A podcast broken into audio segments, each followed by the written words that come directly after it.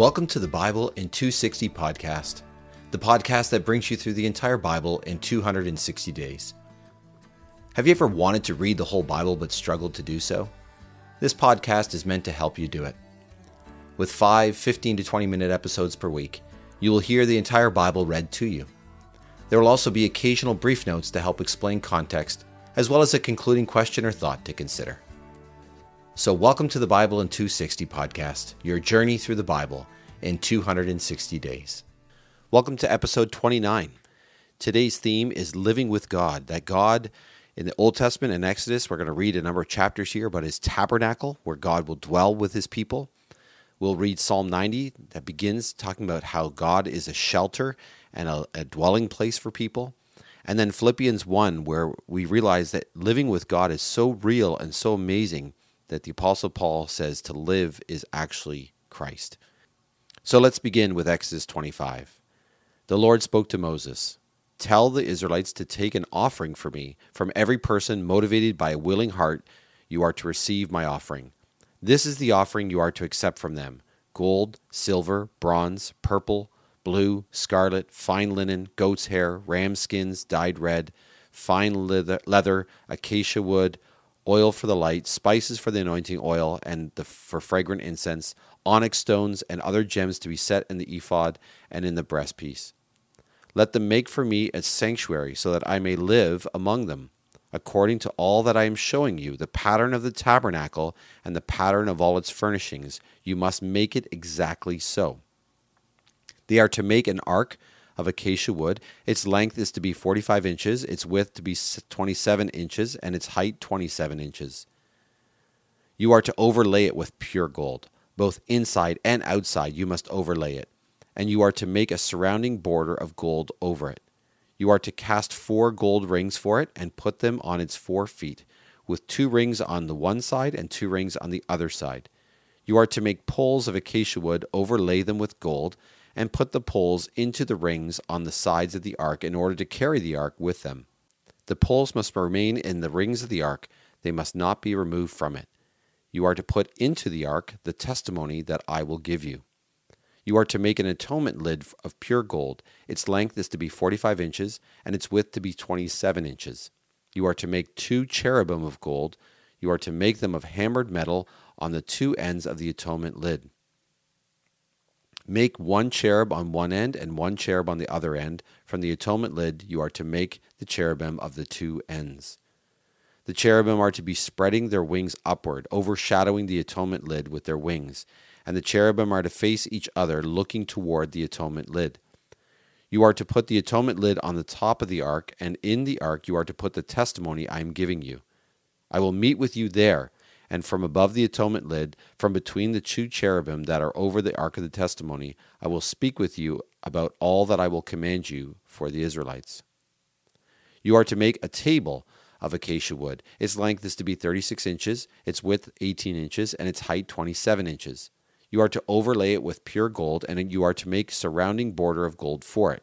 You are to make a surrounding frame for it, about three inches broad, and you are to make a surrounding border of gold for its frame.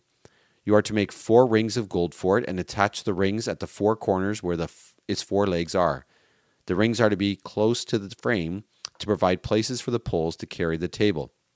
You are to make the poles of acacia wood and overlay them with gold, so that the table may be carried with them. You are to make its plates, its ladles, its pitchers, and its bowls to be used in the pouring out of offerings. You are to make them out of pure gold. You are to set the bread of the presence on the table before me continually. You are to make a lampstand of pure gold. The lampstand is to be made of hammered metal. Its base and its shaft, its cups, its buds, and its blossoms are to be from the same piece. Six branches are to extend from the sides of the lampstand, three branches of the lampstand from one side of it, and three branches of the lampstand from the other side of it. Three cups shaped like almond flowers with buds and blossoms are to be on the one branch, and three cups shaped like almond flowers with buds and blossoms are to be on the next branch, and the same for the other six branches extending from the lampstand. On the lampstand there are to be four cups shaped like almond flowers with buds and blossoms, with a bud under the first two branches from it, and a bud under the next two branches from it, and a bud under the third two branches from it, according to the six branches that extend from the lampstand. Their buds and their branches will be of one piece, all of it one hammered piece of pure gold. You are to make its seven lamps, and then set its lamps up on it, so that it will give light to the area in front of it. Its trimmers and its trays are to be of pure gold. About 70 pounds, 75 pounds of pure gold is to be used for it, and all these utensils. Now be sure to make them according to the pattern you were shown on the mountain. The tabernacle itself you are to make with ten curtains of fine twisted linen of, and blue and purple and scarlet. You are to make them with cherubim that are in the work of an artistic designer. The length of each curtain is to be 42 feet, and the width of each curtain is to be 6 feet, the same size for each of the curtains. Five curtains are to be joined one to another, and the other five curtains are to be joined one to another. You are to make loops of blue material along the edge of the curtain in one set, and in the same way you are to make loops in the outer edge of the end curtain on the second set. You are to make 50 loops on the one curtain, and you are to make 50 loops on the end curtain, which is on the second set, so that the loops are opposite one another. You are to make 50 gold clasps and join the curtains together with the clasps, so that the tabernacle is a unit. You are to make curtains of goat's hair for a tent over the tabernacle. You are to make 11 curtains. The length of each curtain is to be 45 feet, and the width of each curtain to be 6 feet, the same size for the 11 curtains. You are to join five curtains by themselves and six curtains by themselves. You are to double over the sixth curtain at the front of the tent. You are to make 50 loops along the edge of the end curtain in the one set, and 50 loops along the edge of the curtain to join the second set. You are to make 50 bronze claps and put the clasps into the loops and join the tents together so that there is a unit. Now, the part that remains of the curtains of the tent, the half curtain that remains, will hang over the back of the tabernacle. The foot, uh, the foot and a half at the one side, and the foot and a half at the other side of what remains in the length of the curtains of the tent will hang over the sides of the tabernacle, one on one side and the other on the other, to cover it. You are to make a covering for the tent out of ram skins dyed red, and over that a covering of fine leather. You are to make the frames for the tabernacle out of acacia wood as uprights. Each frame is to be 15 feet long, and each frame is to be 27 inches wide, with two projections per frame parallel to one another. You are to make all the frames of the tabernacle in this way. So you are to make the frames for the tabernacle, frames for the south side, and you will make 40 silver bases to go under the 20 frames, two bases under the first frame for its projections, and likewise two bases under the next frame for its two projections. And for the second side of the tabernacle, the north side, 20 frames, and their 40 silver bases, two frames under the first frame, two bases under the first frame, and two bases under the next frame. And for the back of the tabernacle on the west, you will make six frames. You are to make two frames for the corners of the tabernacle on the back, and the two corners they must be doubled at the lower end and finished together at the top in one ring. So it will, so it will be for both. So there are to be eight frames, and their silver bases, sixteen bases, two bases under the first frame, and two bases under the next frame. You are to make bars of acacia wood, five for the frames on one side of the tabernacle, and five bars for the frames on the second side of the tabernacle, and five bars for the frames on the back of the tabernacle on the west. The middle bar in the center of the frames will reach from end to end. You are to overlay the frames with gold and make their rings of gold to provide places for the bars, and you are to overlay the bars with gold. And you are to set up the tabernacle according to the plan that you were shown on the mountain.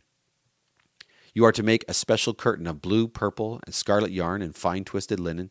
It is to be made with cherubim and the work of an artistic designer. You are to hang it with gold hooks on four posts of acacia wood, overlaid with gold, set in four silver bases. You are to hang this curtain under the clasps and bring the ark of the testimony in there behind the curtain. The curtain will make a division between the holy place and the most holy place.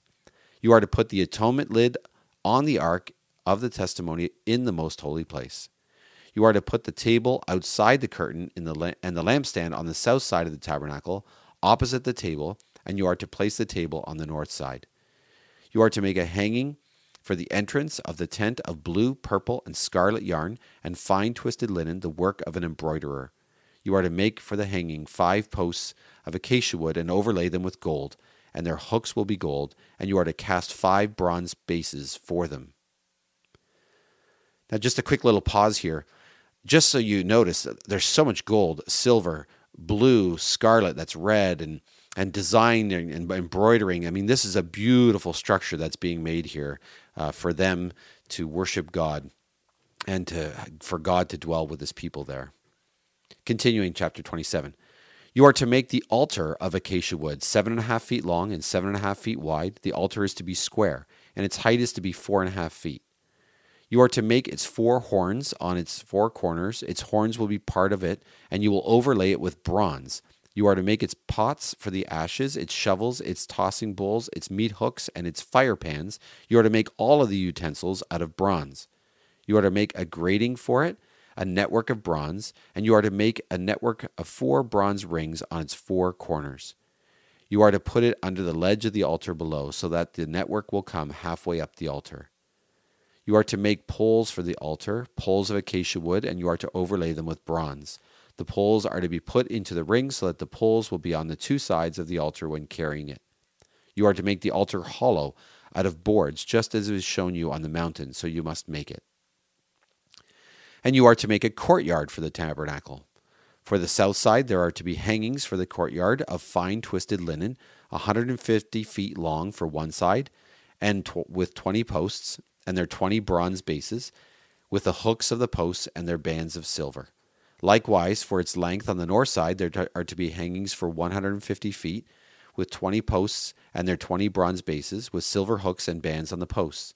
The width of the court on the west side is to be 75 feet with its hangings, with their 10 posts and 10 bases. The width of the court on the east side toward the sunrise is to be 75 feet. The hangings on the one side of the gate are to be 22 and a half feet long, with their three posts and three bases, and on the second side, there are to be hangings 22 and a half feet long with their three posts and three bases. For the gate of the courtyard, there is to be a curtain of 30 feet of blue, purple, and scarlet yarn and fine twisted linen, the work of an embroiderer, with four posts and f- their four bases. All the posts around the courtyard are to be are to have silver bands. Their hooks are to be silver and their bases bronze. The length of the courtyard is to be 150 feet, uh, and the width 75 feet and the height of the fine twisted linen hangings is to be seven and a half feet, with their bronze bases. All the utensils of the tabernacle used in its service, all of its tent pegs, and all the tent pegs of the courtyard are to be made out of bronze.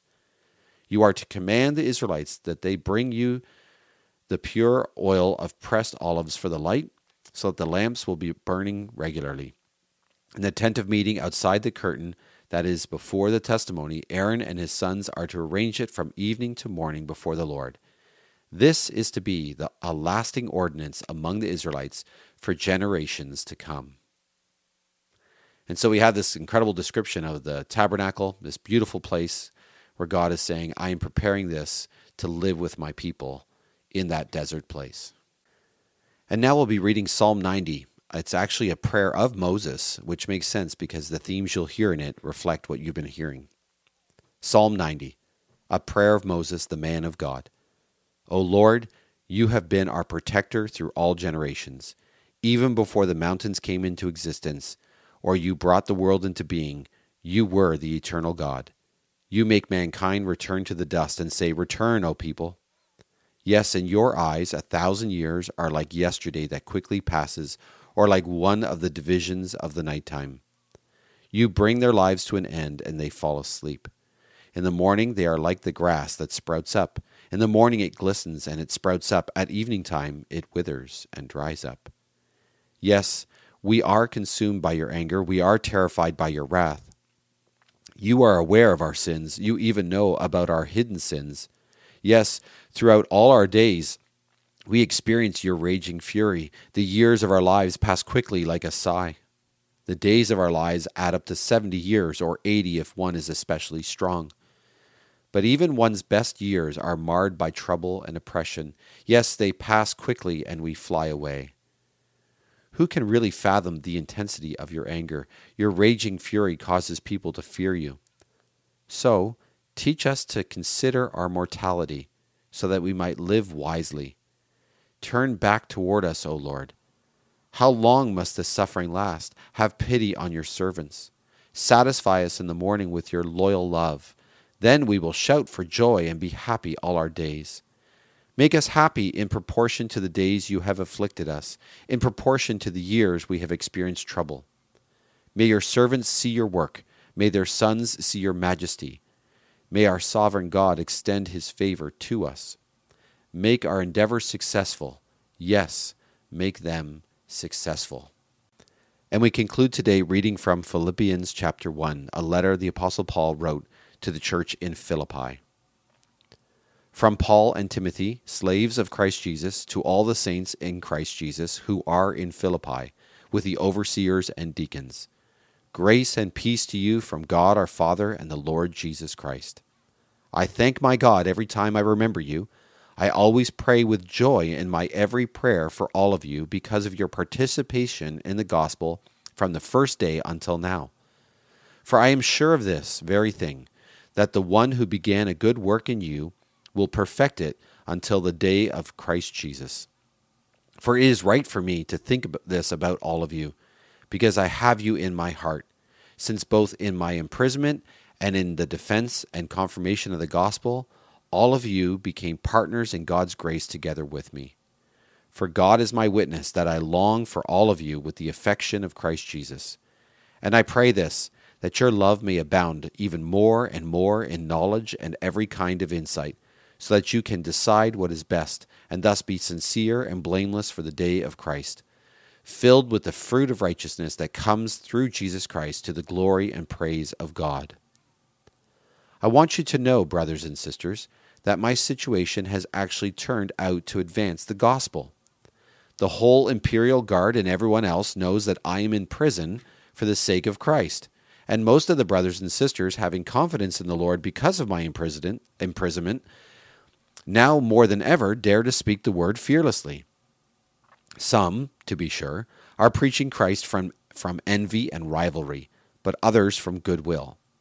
The latter do so from love, because they know that I am placed here for the defense of the gospel. The former proclaim Christ from selfish ambition, not sincerely, but because they think they can cause trouble for me in my imprisonment. What is the result?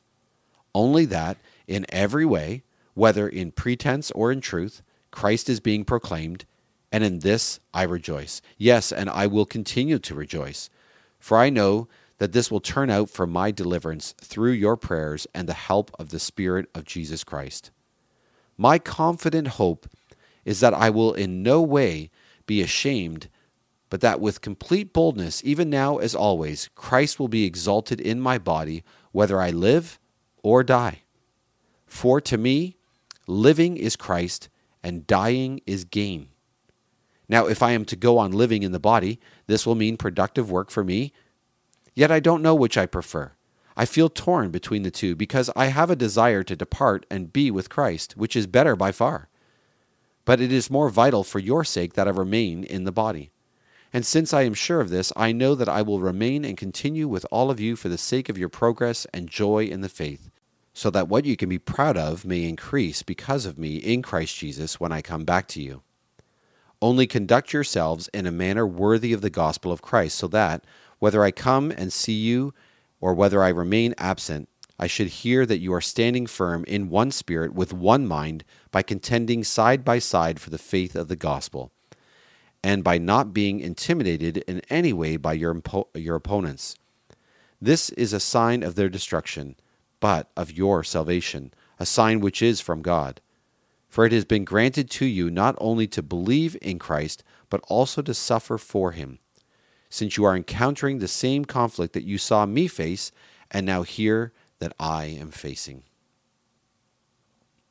And so we have it there, Paul's uh, first chapter in this letter to the church in Philippi, this inc- incredible phrase where he says, living with God, being in God's presence, having his spirit dwell in you. To live is Christ, and to die is gain. And that is the true hope and amazing message of Christianity. Thanks for listening to the Bible in 260 podcast.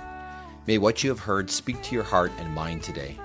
The scriptures quoted are from the Net Bible, http netbible.com, copyright 1996 2019, used with permission from Biblical Studies Press, LLC, all rights reserved. Our theme song for the podcast is The Call by Emily Ruth. You can find The Call and other music by Emily Ruth on Apple Music or Spotify or wherever you find your music.